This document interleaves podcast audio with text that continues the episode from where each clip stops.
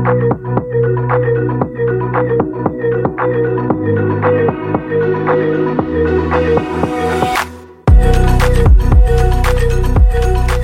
listening to Free to Be, a conversation to help you discover, accept, and express your authenticity so you can fully experience the freedom to be you. I'm your host, Luca Petrucci, and welcome to this safe and affirming space. There's a reason you're here today, and I'm excited for you to bring light to it. I hope this episode meets you where you're at and supports you right now. Hello and welcome to Free to Be. I'm Luca Petrucci. My pronouns are he, him, his.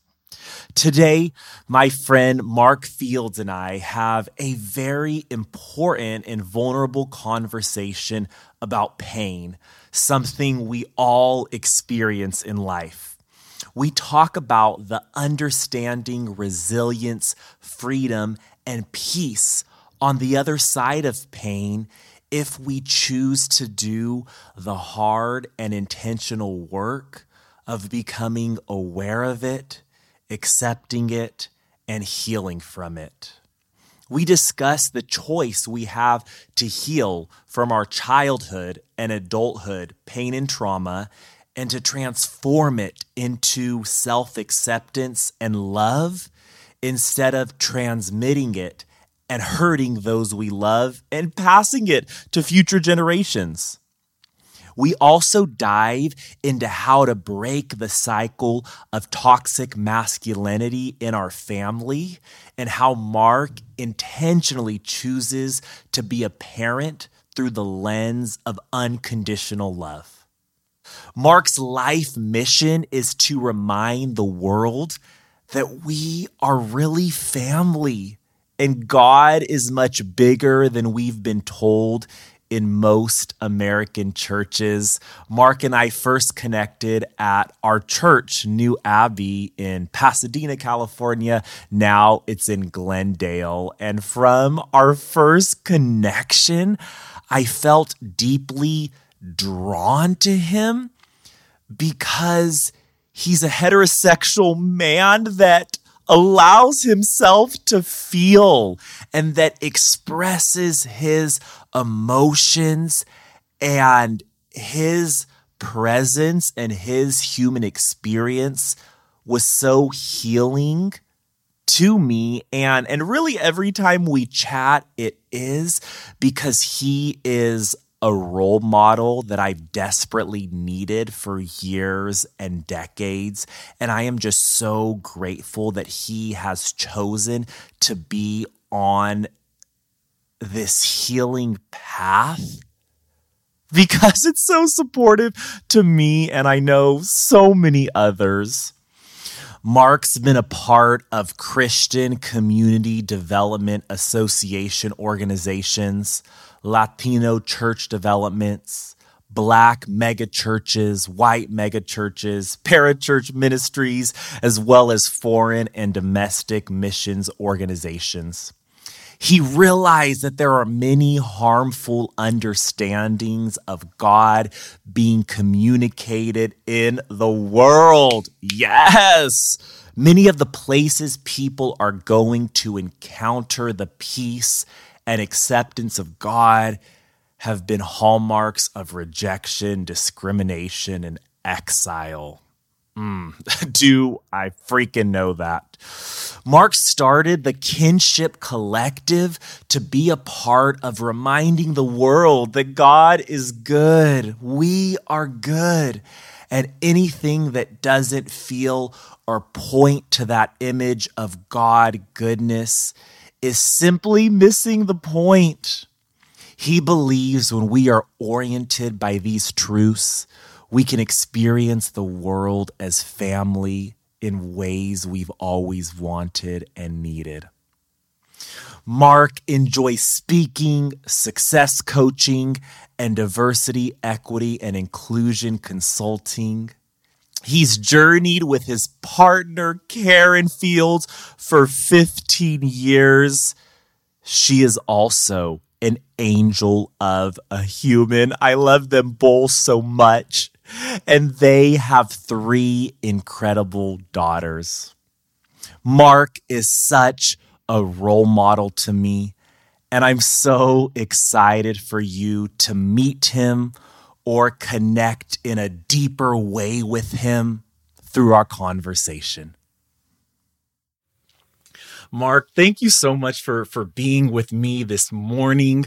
I have been looking forward for this conversation even before I asked you to be on this podcast. I just you and I like sitting down and just having a um intentional long chat. Like this has been in the making for for mm. for a year or so. So just thank you for being yeah, here. Yeah, I'm so grateful to be here. I think like I I appreciate who you are and how you show up for people. So I think that you know you're you're a beacon of light. You're a beacon of hospitality, welcoming people into conversations like these. So I, I'm a I'm glad I get to be a part of this thing that will help people like embrace themselves and be a part of conversations with themselves. And however, like I think I can connect people to you, Luca, I think is a beautiful thing. I think it's that's time well spent and like healing, more healing, more love, more hospitality, more unity, and less othering. I'm here for all that, Luke, for sure. Mm. So you just just this this podcast the reason why I'm doing it is because it started within.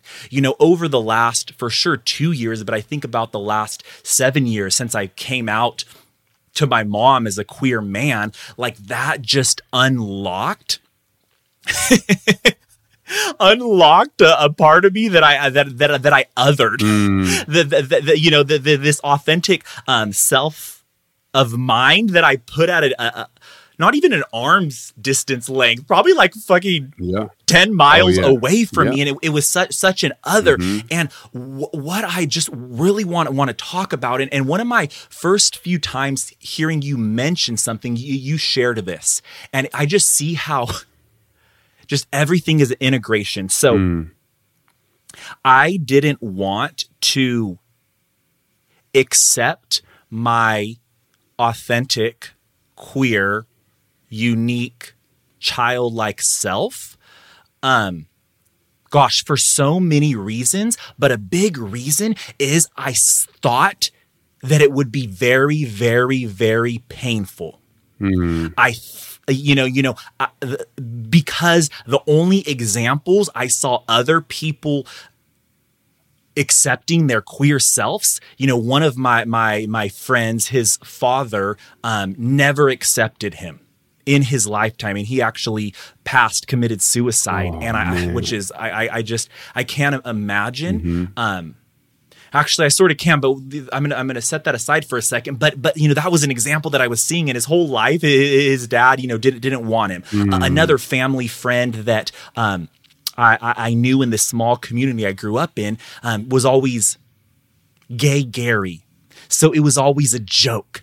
So just like I just saw like you know I the, the the people that meant most to me, my my my family, I, I wanted them to accept me. I wanted to be taken seriously, so I chose. You know what? That seems too painful, so I want to say no to it. Mm-hmm.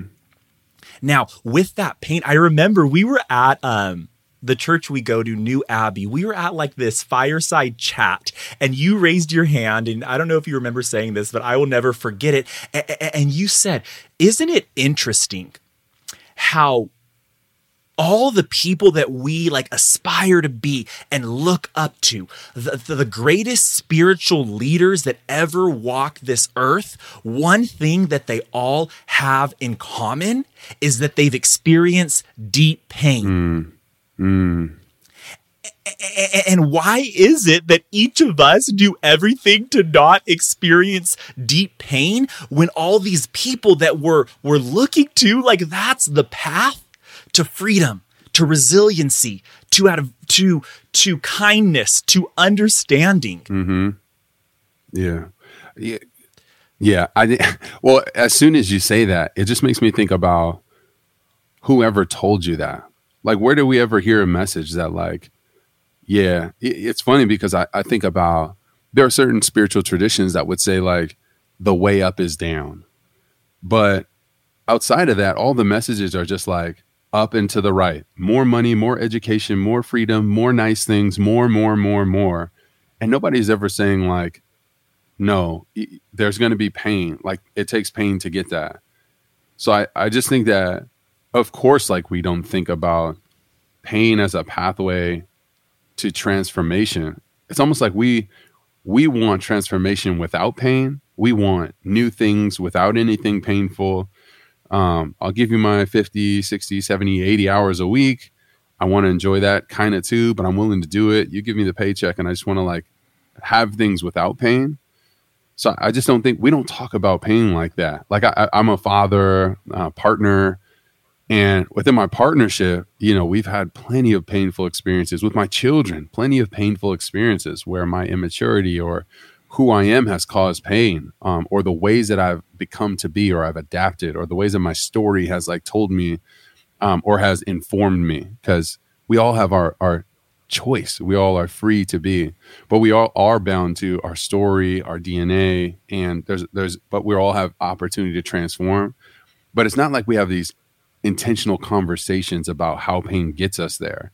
We want to do everything we can to like create create the uh, your your retirement account and do everything you can so you experience as little pain as possible.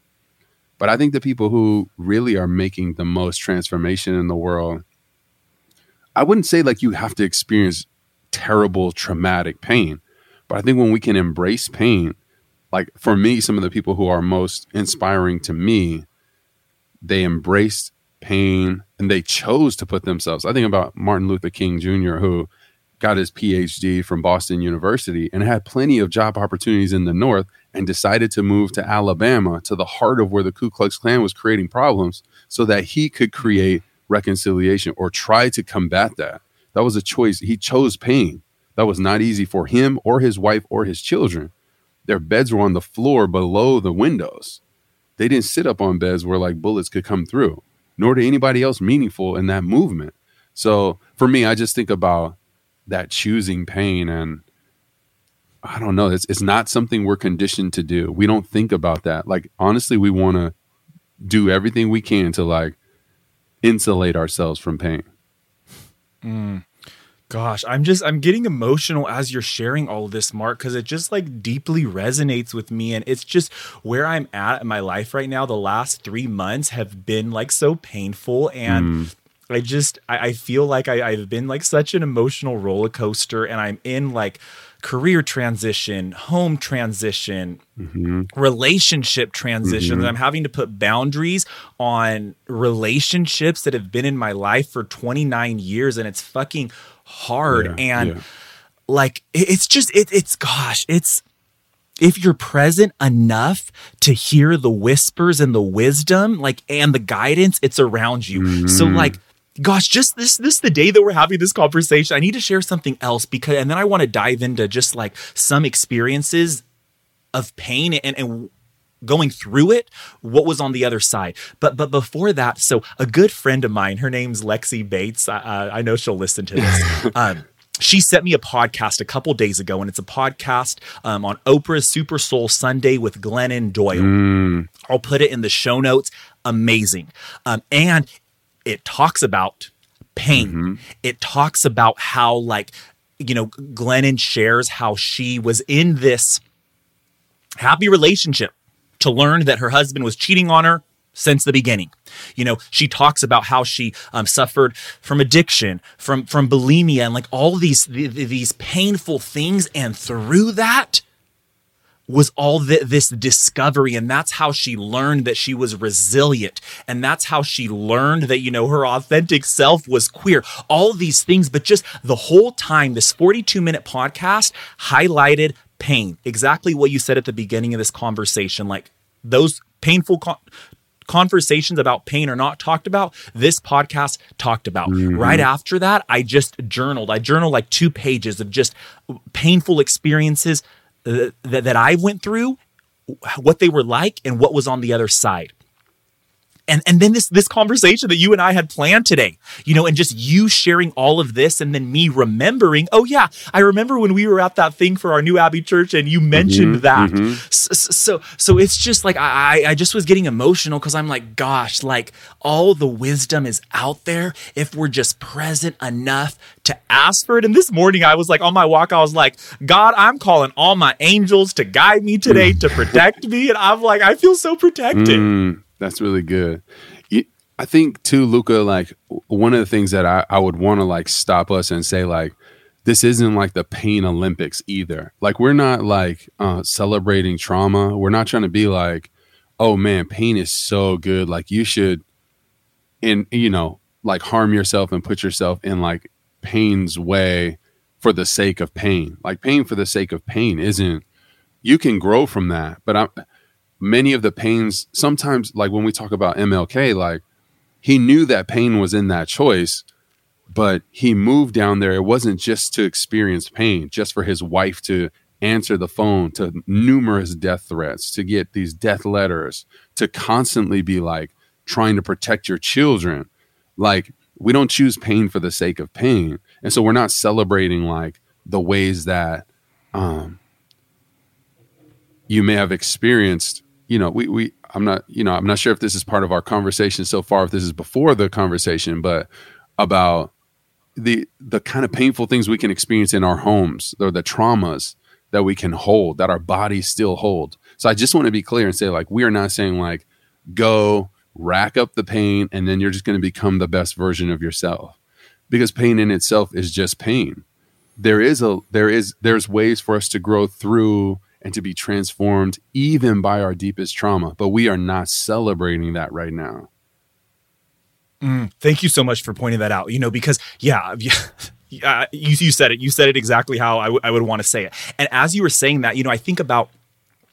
So right now I'm in, in Fresno, California. I grew up in Madera, 30 minutes away, northern central valley of the state of California, mm-hmm. and I, I for almost a month um, I do a lot of speaking and coaching and supporting students to express themselves, to love themselves, to just be themselves. Mm. And I went on like, uh, like about to maybe 15 to 20 different elementary and middle school campuses.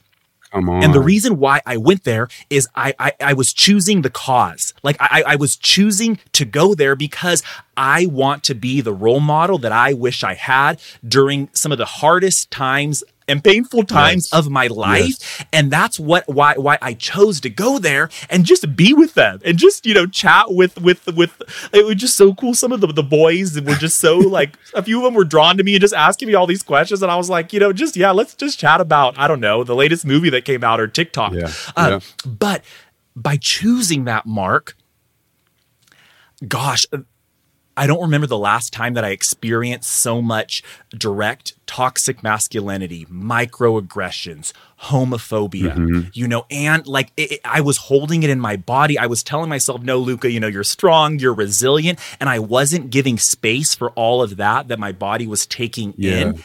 After I was on those campus for almost a month, something just hit me and I just was so sad. And I just felt like my emotions were suppressed mm-hmm. and I became depressed.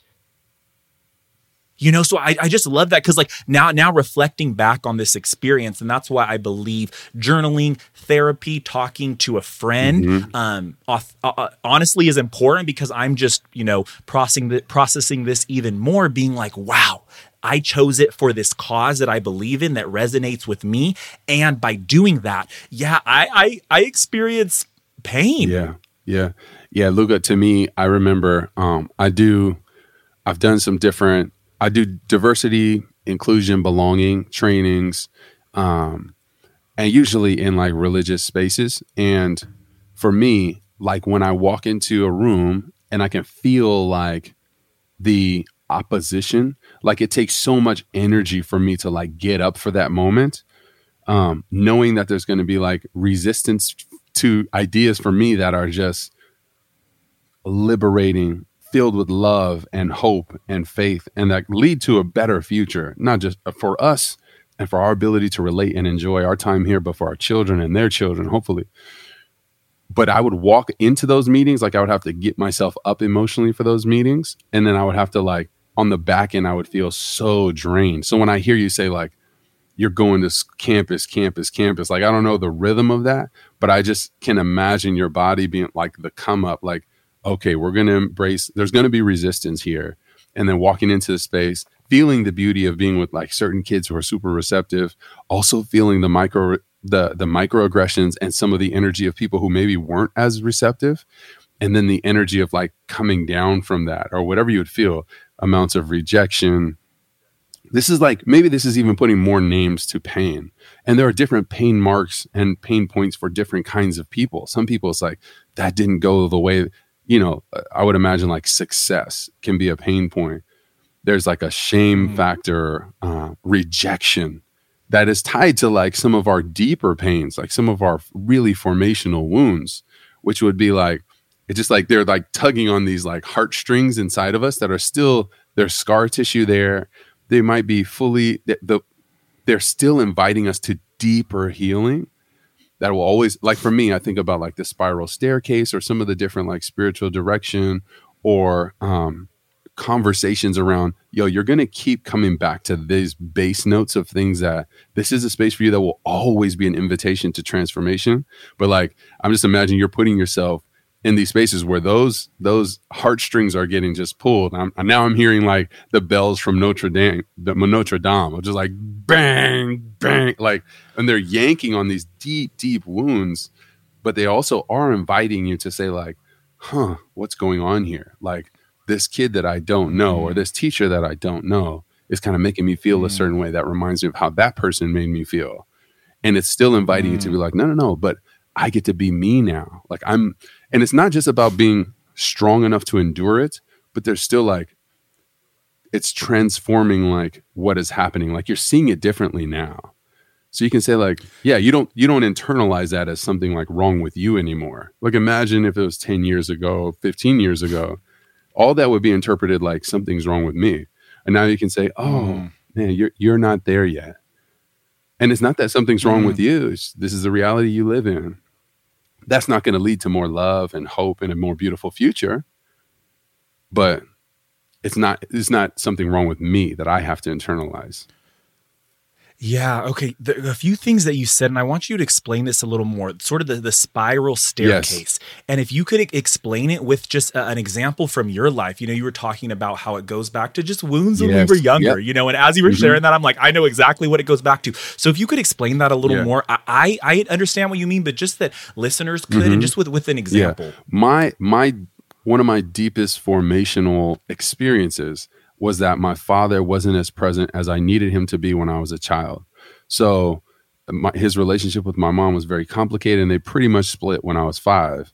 He kind of participated as he wanted from the time I was five until now. He's, he still just kind of doesn't really participate, um, which is awkward because there are ways that like now I'm like, wait, I'm, I'm, I'm parenting you in your old age better than you parented me when I desperately needed you as a child that's that feels disorienting and not fair. But for me that that wound of my father not being there is translated to me feeling inadequate. Because if i was if i was better maybe he would have stayed around. Or which is like that's how kids interpret the data though. You know that has that's definitely not true but my body my spirit my soul kind of like held that interpreted it that way. But that's the invitation to transformation is always like transforming that narrative because it was never that I wasn't enough. But that but the memory is still there as like inadequate, I'm alone and I'm powerless. Like I can't do anything to change not just him not being here, I can't change my family's financial situation because of him not being here. I can't change like how I experience the world. And so those deep wounds in moments when I feel inadequate, it's like ringing that bell. And the deepest, like the the most the deepest internally deep connection to that inadequacy is like the rejection that I felt from my father. And the, the, the, and the complicated thing is that if I talked to my father today and we had a conversation and we brought him on here, he would say like, "Oh, he's so proud of me. He loved me so much even then. He was giving the best that he thought he could give, But for me, that was the message I internalized from his, the way that that I experienced that was rejection and inadequacy. So in moments when I feel alone or inadequate or powerless, then I, I tend to try and grasp for control. So if I'm reacting to that moment, I want to grasp for control and try to assert myself. No, I have power. No, I am enough. Um, I'm not alone. There's a there's a really healthy way to do that if I sense myself spiraling. And that's like, okay, you know, normally when I feel powerless, I might raise my voice to try to assert power and make, you know, my daughter do what I want her to do in this moment, which is really about me. And it's not about her or helping her become the best human she can be. But today I remember that, like, I am more than powerful. Like, th- there's enough power. And, like, power doesn't have to look loud. Power honestly looks like meekness and kindness and love and an ability to like the true power is the ability to feel a wave of emotion that is reactive to this this deepest pain in my life to hold that and then to to act differently to to say no no no but i am kind and i'm loving and these are my babies and i will be a beautiful example for them.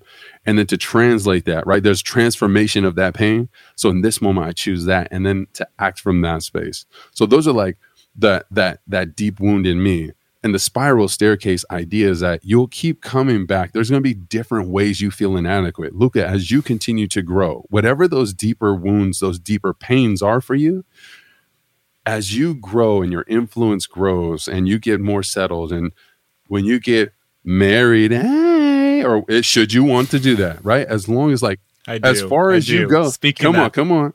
His number is uh 818. Just kidding. So as you grow, like you're going to keep hitting the same those same bells and it's going to ring differently because it's a different trigger initiating it so if it's rejection or that fear whatever the thing is it's just going to look different as you keep growing in life and climbing and transforming at different levels. So that's kind of what that means in general and that's what it really means like very specifically for me. I really appreciate that question to help clarify. Gosh, I mean, I I so appreciate me thinking of asking it and you answering it because I'm like, damn, like so much came up. And so on, um, I have two computer monitors right here. On my main one, I'm going to read you a declaration I created last Thursday mm, with a friend, mm-hmm. and it goes exactly to what you're saying because growing up, my mom did the best sh- shared so much love with me like my mom and i were so close mm-hmm. um, my, my dad the other hand had a very complicated relationship was present without being present for many mm-hmm. years mm-hmm. and i would just walk home step into my home from age probably in the womb to 16 17 and the norm was aggression, was yelling, was emotional abuse, was verbal abuse. Mm. And um I'm just recently realizing like that's not normal. You know mm-hmm. what I mm-hmm. mean? Like that that's not normal. Mm-hmm. And like just realizing, oh my gosh, I had so many friends and family around me and they would let me go there. Like my even like, you know, I've had to like forgive my mom too and be like, "Mom, you would let me go with this environment?" You know? Yeah. And yeah. a de- like and this is something that co- sort of comes back and I'm constantly um healing from it is finding safety and love outwardly and like needing that to be okay. And I love what you said about power because yeah, like I was taught that power means like mm, like powerful, like macho man, yeah. like I'm flexing, yep, like yep. I'm a king, like I'm mm, yeah, yeah. you know. Mm-hmm. And I'm learning like power can be so so silent. And this this declaration I just created um for a different reason and everything's freaking connected. So it's I have the power to create unconditional love and safety Ooh-wee. for myself. Mm-hmm. Come on. And and this last week I tried it on so many times. You know, um I, and it's hard for me to believe at times and I'm like, you know what? Yeah, Luca, it makes sense that it's hard for you to believe because you had a different um pattern or inherited belief running in your mind thousands, hundreds of thousands of times that, you know, you get that unconditional love and safety from your mom, from your grandparents, from a priest, from a teacher, from a partner. And like, yes, I, I want that unconditional love and safety for them, but I know it starts in here mm-hmm. and like today like i um i'm staying which i'm so grateful for i'm staying with my mom and um her husband greg as i'm in living this nomadic life and Greg comes back today, and there's just something like it, it, it's totally a me thing, mm-hmm. but just him being, you know, sort of in a fatherly role, mm-hmm. being in a relationship with my mom. Um, there's just some like anxiety that comes around that because I'm like, oh my gosh, I remember for 18 years, um, my parents were only were together 13 years, but for sure 13 years, like just having a very um not feeling safe in that environment. Yeah. So today I'm repeating so many times like I have the power to create unconditional love and safety. Like I'm not mm. going to seek it from Greg. Like I'm not going to put those expectations on him mm-hmm. that like, you know, the, the, it's not up to me to put expectations because mm-hmm. then it puts him in this jail cell of all these expectations and and and, and I, I, distance him and and then he falls and I put him on this pedestal. Yeah. So I just I, I love that you said that because it's just like it's it's the spiral. And yep. now i'm aware of mm-hmm. it and i feel like that awareness is just part of my transformation. Yeah. So so when you say that two things come up for me. One is that that's exactly when we say you know that ringing that bell that kind of deep bell. So greg is kind of in this he's related to your mother in a similar way that your father was right they're they're married mm-hmm. they're together. So just his mere presence is ringing that bell of like that that dad complicated relationship pain wound just Greg's existence kind of rings that bell. So the the angst that you feel in him coming back it's like your body your mind your memory connected to all of the pain with your father. It's just like kind of projected onto Greg like you're saying so there's that piece of things. That's what we mean when we say like that bell ringing. So in a relationship if your trust was betrayed by somebody because they i don't know they told you they were going to in and out they ended up going to you know they're with somebody else or there's some breach of trust then the next time you know anytime you hear in and out or whatever there can be an association to that breach of trust that can kind of ignite that pain wound or whatever. Just for example so obviously like a father role kind of person in your life is very clearly associated to that pain of your past. There's one thing. The second thing that I think that came up for me when you were sharing is maturity. And mm. with so much time, um, and not to get like too technical or whatever, but in the United States, I just had a conversation this morning with folks where about the expectations we have for different people at different ages. And adolescence was really a concept that we created to give people space to become. And it started very young. It mm. was a two year window. I think it was like 14 to 16 or 16 to 18, something like that. Now that window for us is like anywhere, it could be as early as like nine, where some young ladies are like experiencing adolescence, the hormones of what the puberty and what that means for them, to to 32, which we call emerging adults. But when we choose to say like, no, no, no, my peace and my power isn't contingent on someone else's.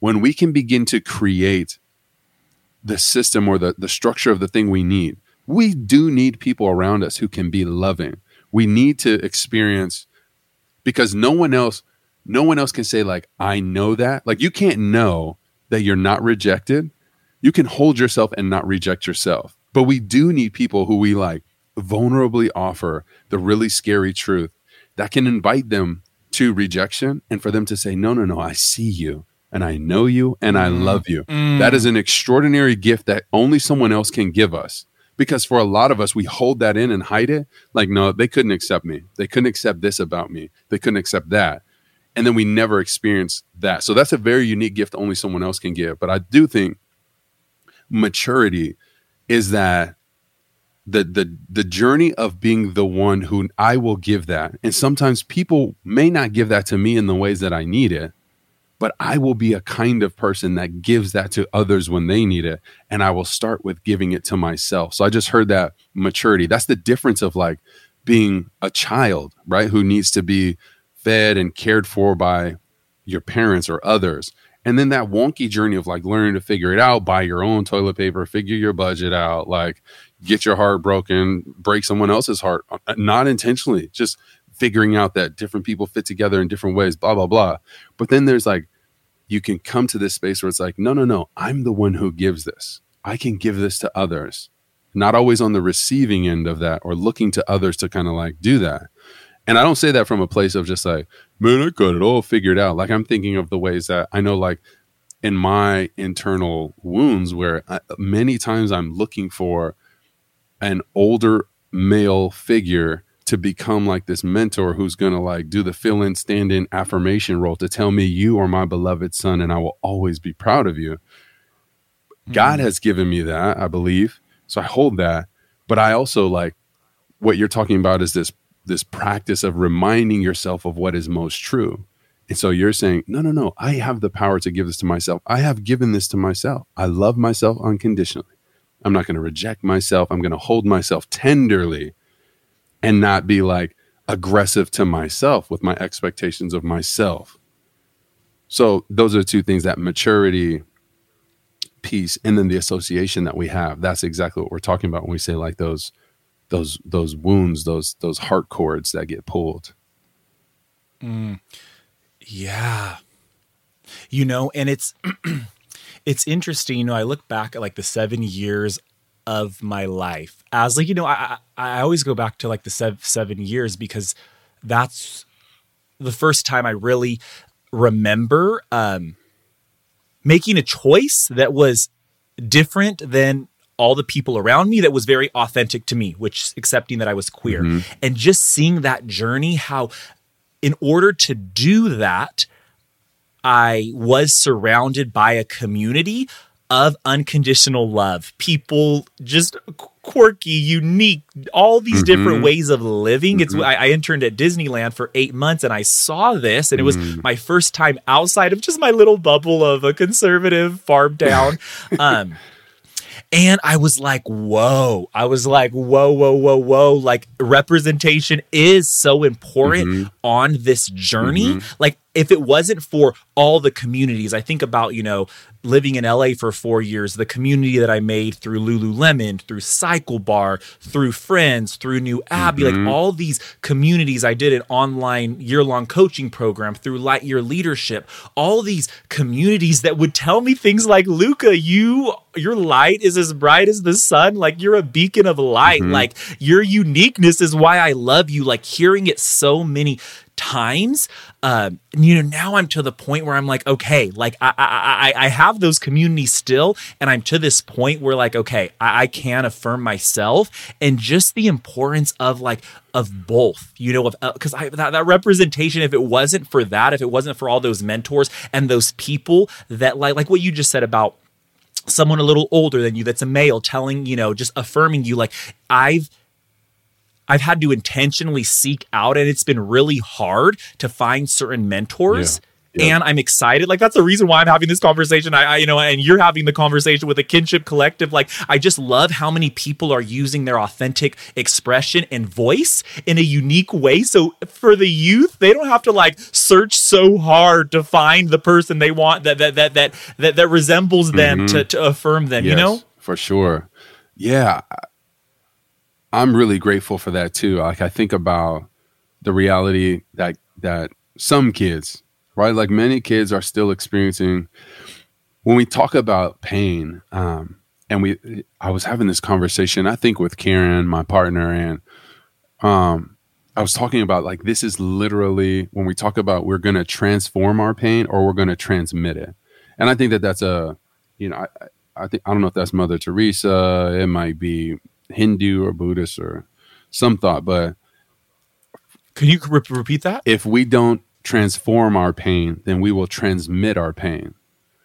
And I think I was thinking about you know, some of the ideas, like we hear about like a generational curse, my quote fingers going up, or the ways that, but really, I think what's being communicated is these wounds and traumas get passed down. Like you said, your father experienced a certain type of fatherhood and he passed that on to you. It was not helpful for you, just like it wasn't helpful for him. But it was it was the paradigm, the framework of what it meant to like be a man or to like exert power or to like deal with pain or to like not deal with pain, to just like put all the like be really loud and get all the attention out here so nobody like really feels what's happening in my heart. And for me, with this conversation with Karen was like, yeah, like this is what happened, Luca. All right, I'm telling on myself. So my daughter, she was having like a, a, a tween age moment. And I'm so embarrassed by this. And she was like very much resisting like something I wanted her to do. And for me, in the house that I grew up in, like there was a lot of yelling. Like because my mom is running, she's a single mom, she's going to school, she's working, blah, blah. So she's just grasping for control herself. She's reacting to the mm-hmm. moment all around her.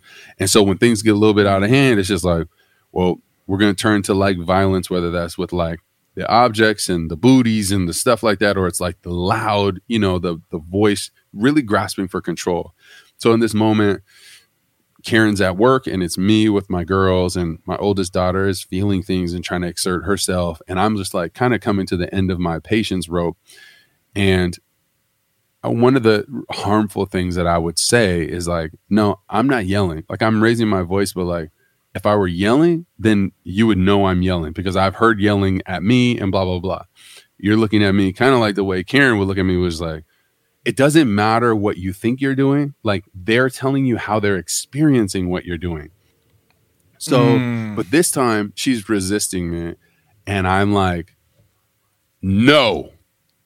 And I, and I actually not like full blast yell, but I'm like, no, look at me. And it's stern. And then she like looks at me and she starts crying.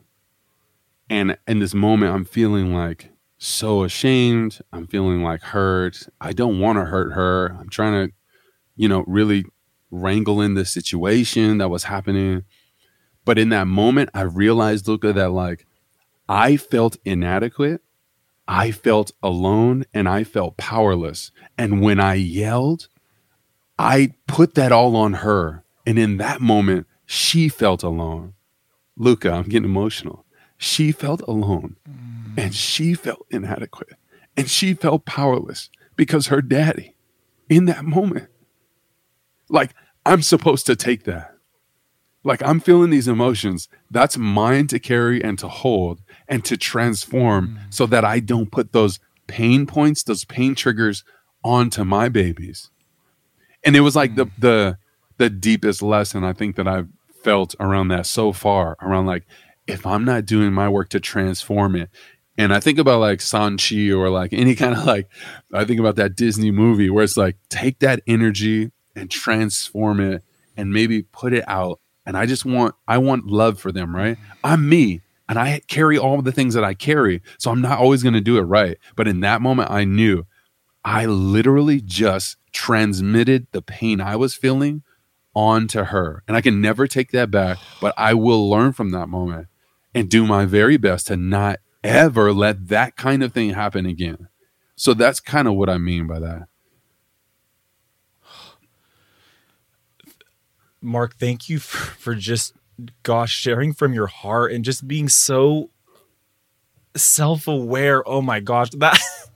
I mean, you sharing that to me is like healing. It's healing to my inner child. Like it's just, gosh, thank you. Yeah, yeah, yeah. You're welcome. And I think that yeah, as a I want to just move on and like explain more, but I'm just going to hold that moment. And I think what's really important, like when I grew up, I didn't hear, um, I didn't hear apologies a lot. You know, I probably, you know, and when I talk to people around me, we didn't, our parents didn't tell us like they were sorry or that like they were wrong. And so for me, one of the points of like, that of growth in this kind of like generation of parenting and i'm looking ahead because i'm imagining my daughters will get it a little bit better than me where i apologize so often and i just i make it my business to make sure to validate their emotions like their emotions are valid whether I validate them or not. But as a as their parent figure, as their father, like I'm affirming that. Last night I had a different kind of conversation, and my daughter felt really embarrassed because, um, you know, she dropped something that was really expensive and it wasn't ours. We were borrowing it, and and I wasn't, you know, and then she felt like this like backlash of like whoa whoa whoa. So she felt triggered in that, and I wanted her to know that like, hey baby, like you're worth so much more than that thing but I said, look, I can see how you felt that way. And I just want you to know you're more important than that. But I, I was trying to just validate her emotions and say, like, you were right. You are right in what you're feeling, and you are right. And so for me, I, make it my business say, you are right. And like, I'm so sorry. I was wrong in the way that I did that. But, but, but to me, also the true transformation and true, um, a change in behavior is like the the thing that she needs most from me is the work that I do so that it doesn't happen again. So that's yeah, that's that's comes up for me also. Gosh, I mean just gosh, thanks for sharing such like a a fresh bagel of your life that just you know just, happened and, and like as you're sharing this like I just I, I, I feel yeah, I just I, I feel something deeply right now. I'm just like you know I I I, I and like we're talking a lot about pain, and obviously that's something like you know you chose to be her father. You chose to you know and this pain experience. So like what if you're open to sharing this? Like what is and you say it a couple things, but like what are you learning or seeing now? Like through this yeah, well, I, I think for me, back to, um, there's a couple things that stand out. The first thing was really like, this is what it looks like to transmit it. So a lot of times we talk about like these big ideas, and it's like, oh, you know, generational, blah blah blah, and and really like for me that used to mean just like, oh, they did it, so I do it but the gap in between is like, oh, my my dad was kind of like didn't really highly value my mom. He had multiple relationships with multiple women and did whatever the heck he wanted.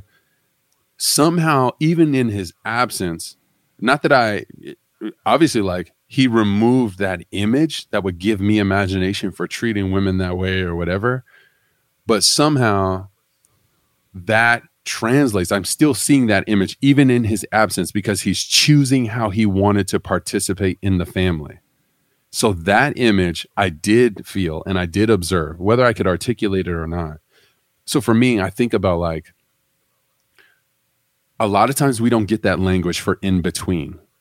So it's not ever made really clear or particular what we're actually talking about or what the images we're actually internalizing are.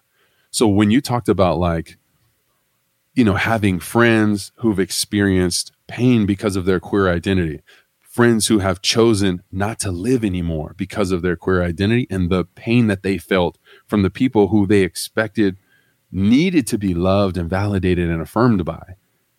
And I paused because this this is this is not an outlier. This is humongous. I mean, I don't know the numbers offhand, Please inform us. I mean, I do. Please inform us. I do. You know, 1.8 million queer youth seriously contemplate committing suicide uh, every year. That's one every 45 seconds. You know, that's and it's it's it, the, the the numbers are this year. You know, and also I say this a lot on this podcast. I'm going to say it again, and then I'll, I'll take it back to you. But acceptance from one adult decreases the risk of uh, queer youth human of committing suicide by 40%. So if they just have one person in their corner saying, I affirm you, the more I learn about you, the more I love you, decreases that by 40%. Almost it's it's unbelievable. Yeah. So this is I'm just thinking about so people, you know, harming themselves because they didn't have that image or they don't have language and somebody coming in and filling in a gap that they didn't even know they needed that much changes the trajectory of that. But I, I, so back to thinking about like the particulars. So for me, I learned about the particulars of what's happening in me through therapy and self understanding awareness practices. Like for me, uh, reading books, journaling regularly, but therapy really for me gave me language for like, these are my deeper wounds. This is what's really coming up in me. And so, but then that therapy gave me that particular language. And then this moment of failure with my daughter helped me understand what is actually happening. And that actually gave me motivation for more transformation because, of course, I don't want to literally hand on a platter my wounds onto her. So, I mean, that's that's definitely a huge learning. I mean, and a huge motivating factor because the greatest gift that I can give her really is a transformed father who does that I mean, that was the only time I really like yelled, um, which is so funny. That's me grasping for like respect because like in my own heart, there's just so much shame attached to that moment. Um, but it it's that motivating factor to say like, no, a transformed being is the best thing I can give them, and so that those kinds of things don't happen. And what I'm transmitting to them is self acceptance and love and celebrating themselves and celebrating the quirky things about themselves, constantly trying to be in their corner so that they can learn to do that for themselves throughout adolescence and become a person who says, No, I have the power and I give myself unconditional love. Mm. Mark, I have a question and maybe like a clarification. So you were talking about like this in between space. Yeah. And just so so I'm clear and, and people listening clear. So like there's there's your experience as a child, like with your dad as the example. Yeah. Like you were mm-hmm. sharing. And then that's on one side of the in between. And then the other side of the in between is you doing something that's similar to what your dad did to, you know, your children.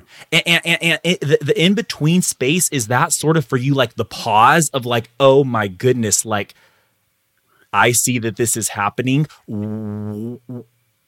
Why is it happening? What am i learning? Is that what you meant by in between yeah no. I, I wasn't thinking about like a um um like a time continuum or like a transition from one thing to the next thing.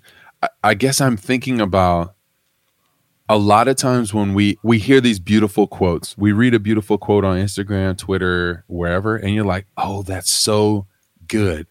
But it's never really contextualized for what it actually means for you. It resonates very deeply very quickly but we never like do work around it so we understand what that means for me. And so you know mm. for you when you th- you start this guy welcomes his guests into this space and does like the Yung Pueblo activity with them. He's affirming me. We read this thing, and it really like he reads me this quote, this Dr. Luca over here, about enjoying this present moment that you worked for. You've worked for one this moment you wanted. Enjoy it. Like really embrace it. It's a really beautiful quote. But to me, when I internalize that, there's a couple things that really mean something very specifically to me.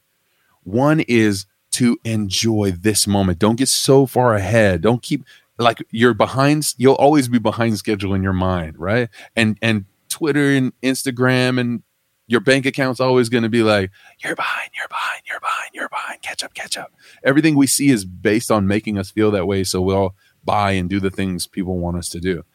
But it's really like just enjoy this moment. Like you literally did work for this moment. And the other very specific invitation for me is don't forget it takes work to get to what you want.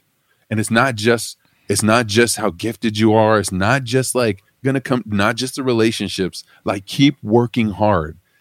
So that very like universal meaningful quote for me when I when I not just deconstruct it, but there are two very specific things for me in that and a lot of times we don't do the work to get to the specificity or like, this is what it is for me. And I think like when we think about trauma, if we don't have a therapeutic relationship, all the things that happen to us, whether that is, I mean, there's so many different kinds of things we experience as children or as people. And we never do the work to really understand what happened to us, understand what kinds of heartstrings that left in us that get pulled all the time. We just get triggered and react But the way to transformation is to say, oh man, that person did this, or I felt this, or I did this to that person. We do that work with someone we trust who's skilled. Therapists are very skilled at this. Some spiritual directors are very skilled at this. Some pastors are skilled at this. Some are not. They can be much more harmful. But you do that work to really get to your own specificity of what it is for you. And then you can become self aware in moments. So that's the in between is really this gap of self awareness. Or else it's just like you're traumatized, you feel a trigger, you react to the trigger, and it's really reactive. You're not making a proactive, intentional decision about what you're doing with that. You're just trying to protect yourself. So you're trying to cope with food or sex or alcohol or whatever, or adrenaline or working out or more relationships or more. It's just like, and that, and, and that's like, there's no judgment to that. My invitation is just like, if we can do the work to articulate and understand, okay, what happened to me here? And why is that setting me off here? And what can I do about that now here? What can I do differently here? And what is most true here? And then make a proactive, intentional decision forward versus like a reactive. And this is why we have like 35 year olds, 40 year olds who are just like reacting like children at the bar or in a relationship or on the job. And you're like, what is happening? And it's, and that's okay. Like, no, you're coping with your reality but I would invite you to like find a good therapist, a good friend, a good someone mm. who can skillfully mm. help you articulate. Yeah.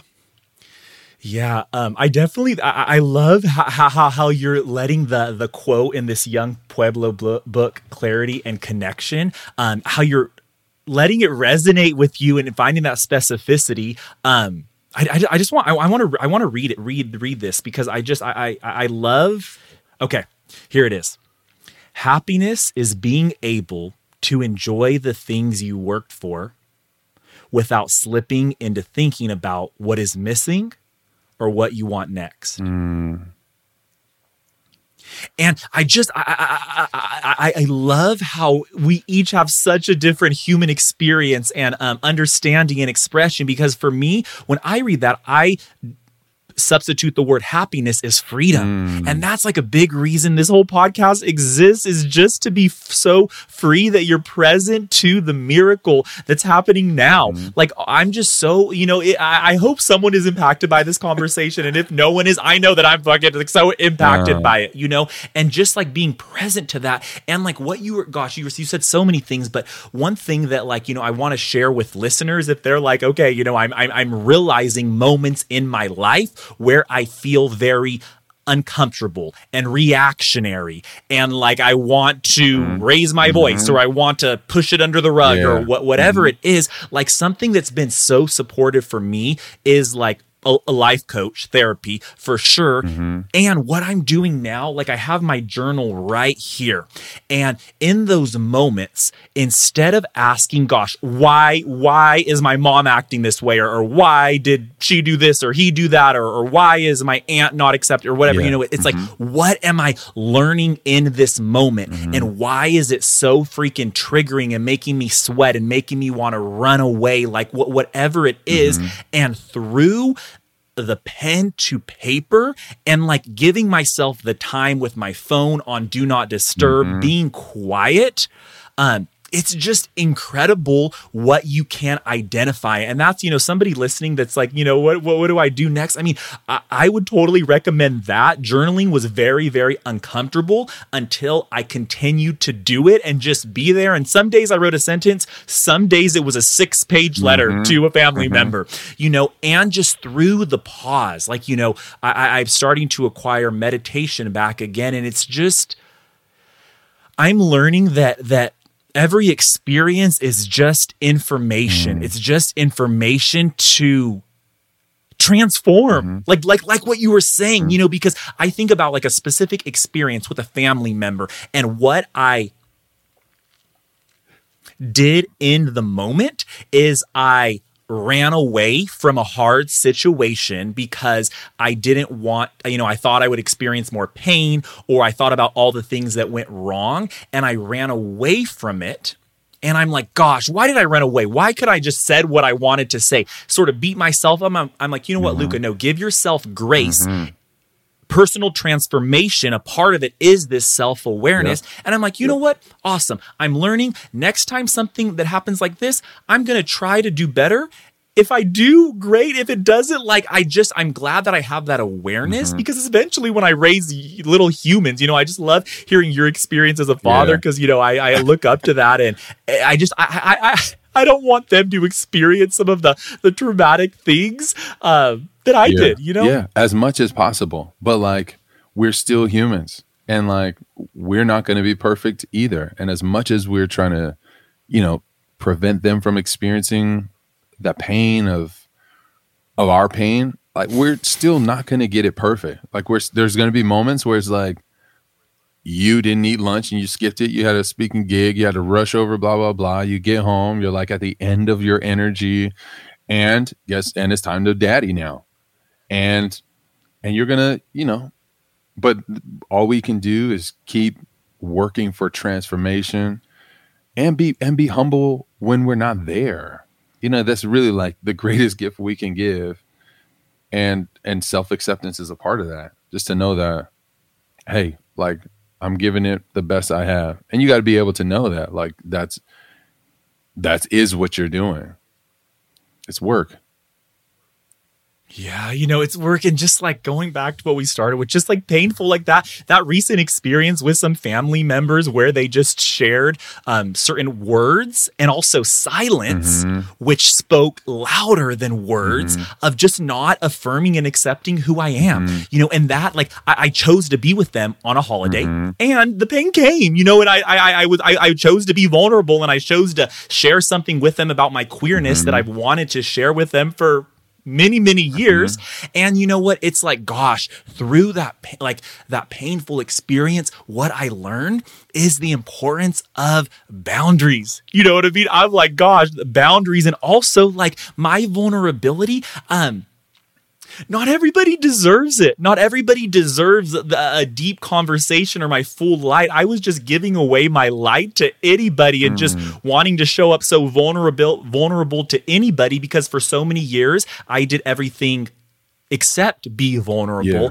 And through the last 3 months, four months, I'm like, you know what? Like, gosh, it was so painful, and at times it is. But what I, the, the information that I've learned and how I can make new choices in the future, like it is a game changer. Like I, I feel like I've just stepped into this upgraded version of my mm-hmm. life that I never knew was possible. Mm-hmm. Like this awareness, and I'm like, oh my gosh, like another tool in my toolbox. I feel so much more equipped.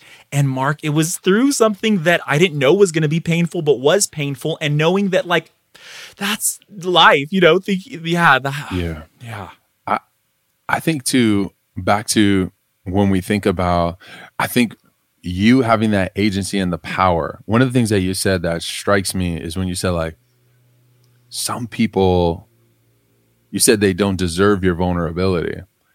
And I, I agree with that.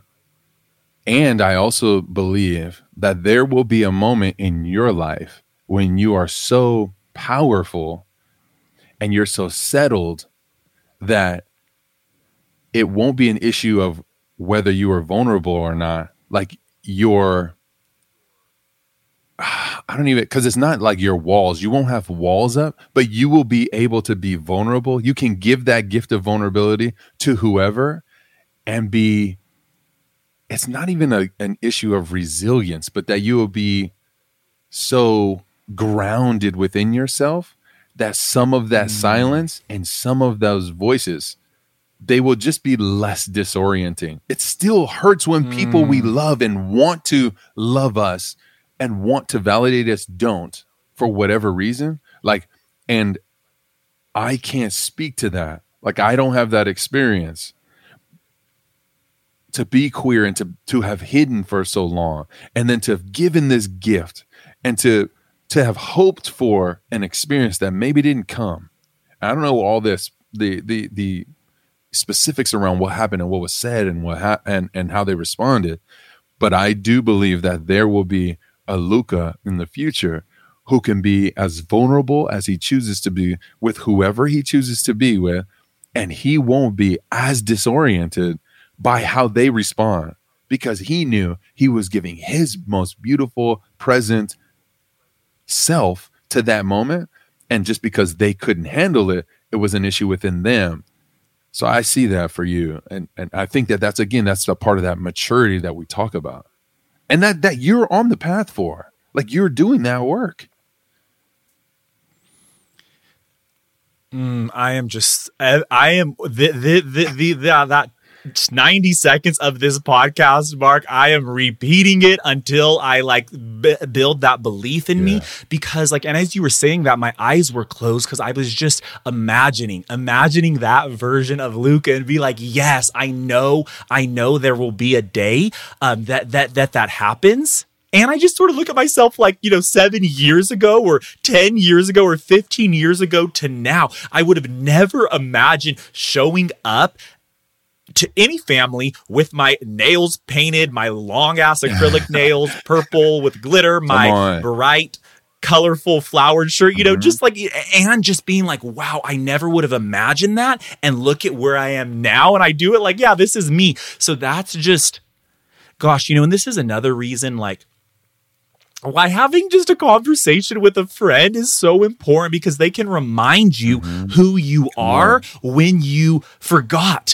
or when you don't know that that's a part of you and and it's life is meant to be done in, in, community and mark i just like a gosh i just appreciate who you are and and just what you're doing with the kinship collective mm-hmm. like there's that word collective yep. like doing life in community mm-hmm. so like just i mean i i feel so connected and part of your collective in this conversation. Mm-hmm. Like, why is the kinship collective so important to you? I mean, I feel the mission through who you mm-hmm. are as a mm-hmm. human, mm-hmm. but share a little more about that. I, I just think about what we talked about. Like that's the the core of it is kinship, this word that we are family. And for me, like there's been so many spaces in our recent history in the United States and I mean all over the world really, where we lose the we we forget that we all are made in the image of God. And to me, that means that like there's so much beauty and power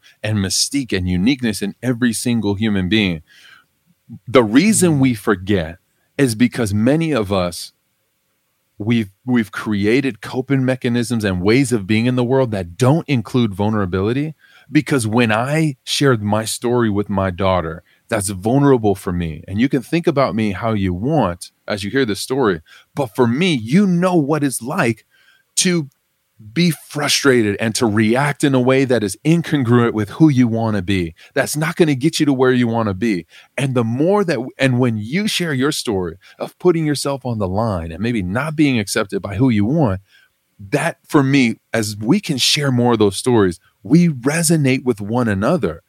Like that's it. Like, no, no, no. You might have $3 million and I might have not a million dollars and at the end of the day, we are all humans having these same pain points, various things in our stories that create these pain points that we're all reacting to, trying to heal from, trying to transform from. But when we can be generous with those stories and come together and learn and really like gain imagination for, wait, that person can be vulnerable. Oh, maybe I can be vulnerable. Oh, that person mm. is queer and and celebrating their life. Maybe I can be too this person has overcome these things, maybe I can too. And for me, it's that creating space to share those vulnerable things that really remind us that you're just like me. I'm just like you. And that's really what we're about. And a structure that's collective where it's like every person's voice in this place matters, not just the people who have more power or more whatever. Like every person here matters. That's what it's about. Mm. Come on. Come on.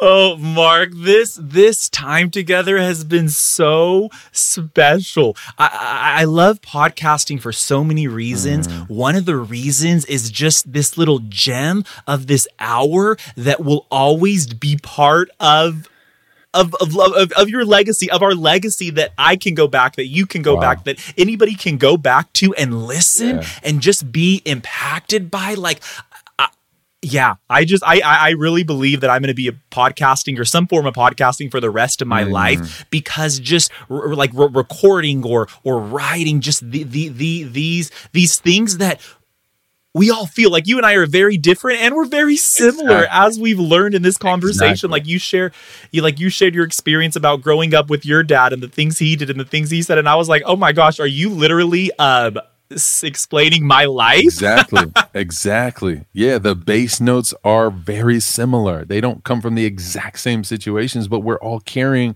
very, very similar stuff. That's exactly it. We're kinfolk. Yeah. Come on, man. That's it. Yeah. Okay. okay. Well, you know what? Like a question that I that I want to ask as we're finishing this up and answer it as quick or as as slow as you need. So when you think about Mark your current life as as as as a, a father who shows unconditional love to his three daughters, to his beautiful wife Karen, to his community, to strangers, like when you think about your wholeness of your life, what does living free to be 100% you what does that mean in your life Yeah. I, oh, such a freaking good question. Um, I think for me that the the the first thing that comes to my mind really is like uh, radical self acceptance. I think that for me, you know, there are ways that like I expect myself to be something that I'm not, or more of something than I am currently, and like there's like these swirling expectations within myself. I I want to be like super super husband, super dad, all these like expectations, and I don't. They're not all terrible. Some of them are still like responding to pain. So pain is still that pain, that deep wound is still driving the train with that. And I don't want. I want love to drive the train, not like fear or reactivity. But for me, that radical self acceptance allows me to like show up in any space, to be courageous. Like vulnerability is a huge word that comes to my mind with that. And maybe that's actually even a, a, the, the, the better word. I forget the root of the question, but for me, it's, it's really about being f- accepting myself so much so that I can be vulnerable in any situation. Um, that gift that will create intimacy with the people closest to me, especially my partner, especially my children. So that's like my, that's what I would say. I love what you just said. It's like love is the driver versus pain being the driver or, Mm-hmm. or that, you know, traumatic experience. And, and it's so vulnerable to say that and to be uh, uh, to accept yourself enough to share what you shared earlier mark Mm-hmm. about the experience of you raising your voice with your daughter you know especially yeah gosh. I just uh, i know i could have a whole other conversation with you right now and i just i i i, I just want to thank you so much. I just feel like a lot of gratitude um and just support. Like support like i said before ask and you shall receive. Like i was just asking you know for some some support with just some things that i'm experiencing with life and really just some you know dad dad things dad a little issues or dad you know and it's just it's crazy. You know you just you popped up you were a yes to this conversation. So i just just thank you so much. Um I, th- this impacted me and i know it's going to impact one or more people You're so welcome, man. I'm so thankful, you know, to be thought of and to be invited into this space. Like I, when you talked about podcast living out there and being able to document something or whatever, like for me to be invited into this space where we're trying to be vulnerable, trying to really be free and be uh, embody freeness, freedom, and like inviting people into that. To me, that's like a deep honor, and I'm really, really grateful that you would have me. Thank you so much for listening to this episode.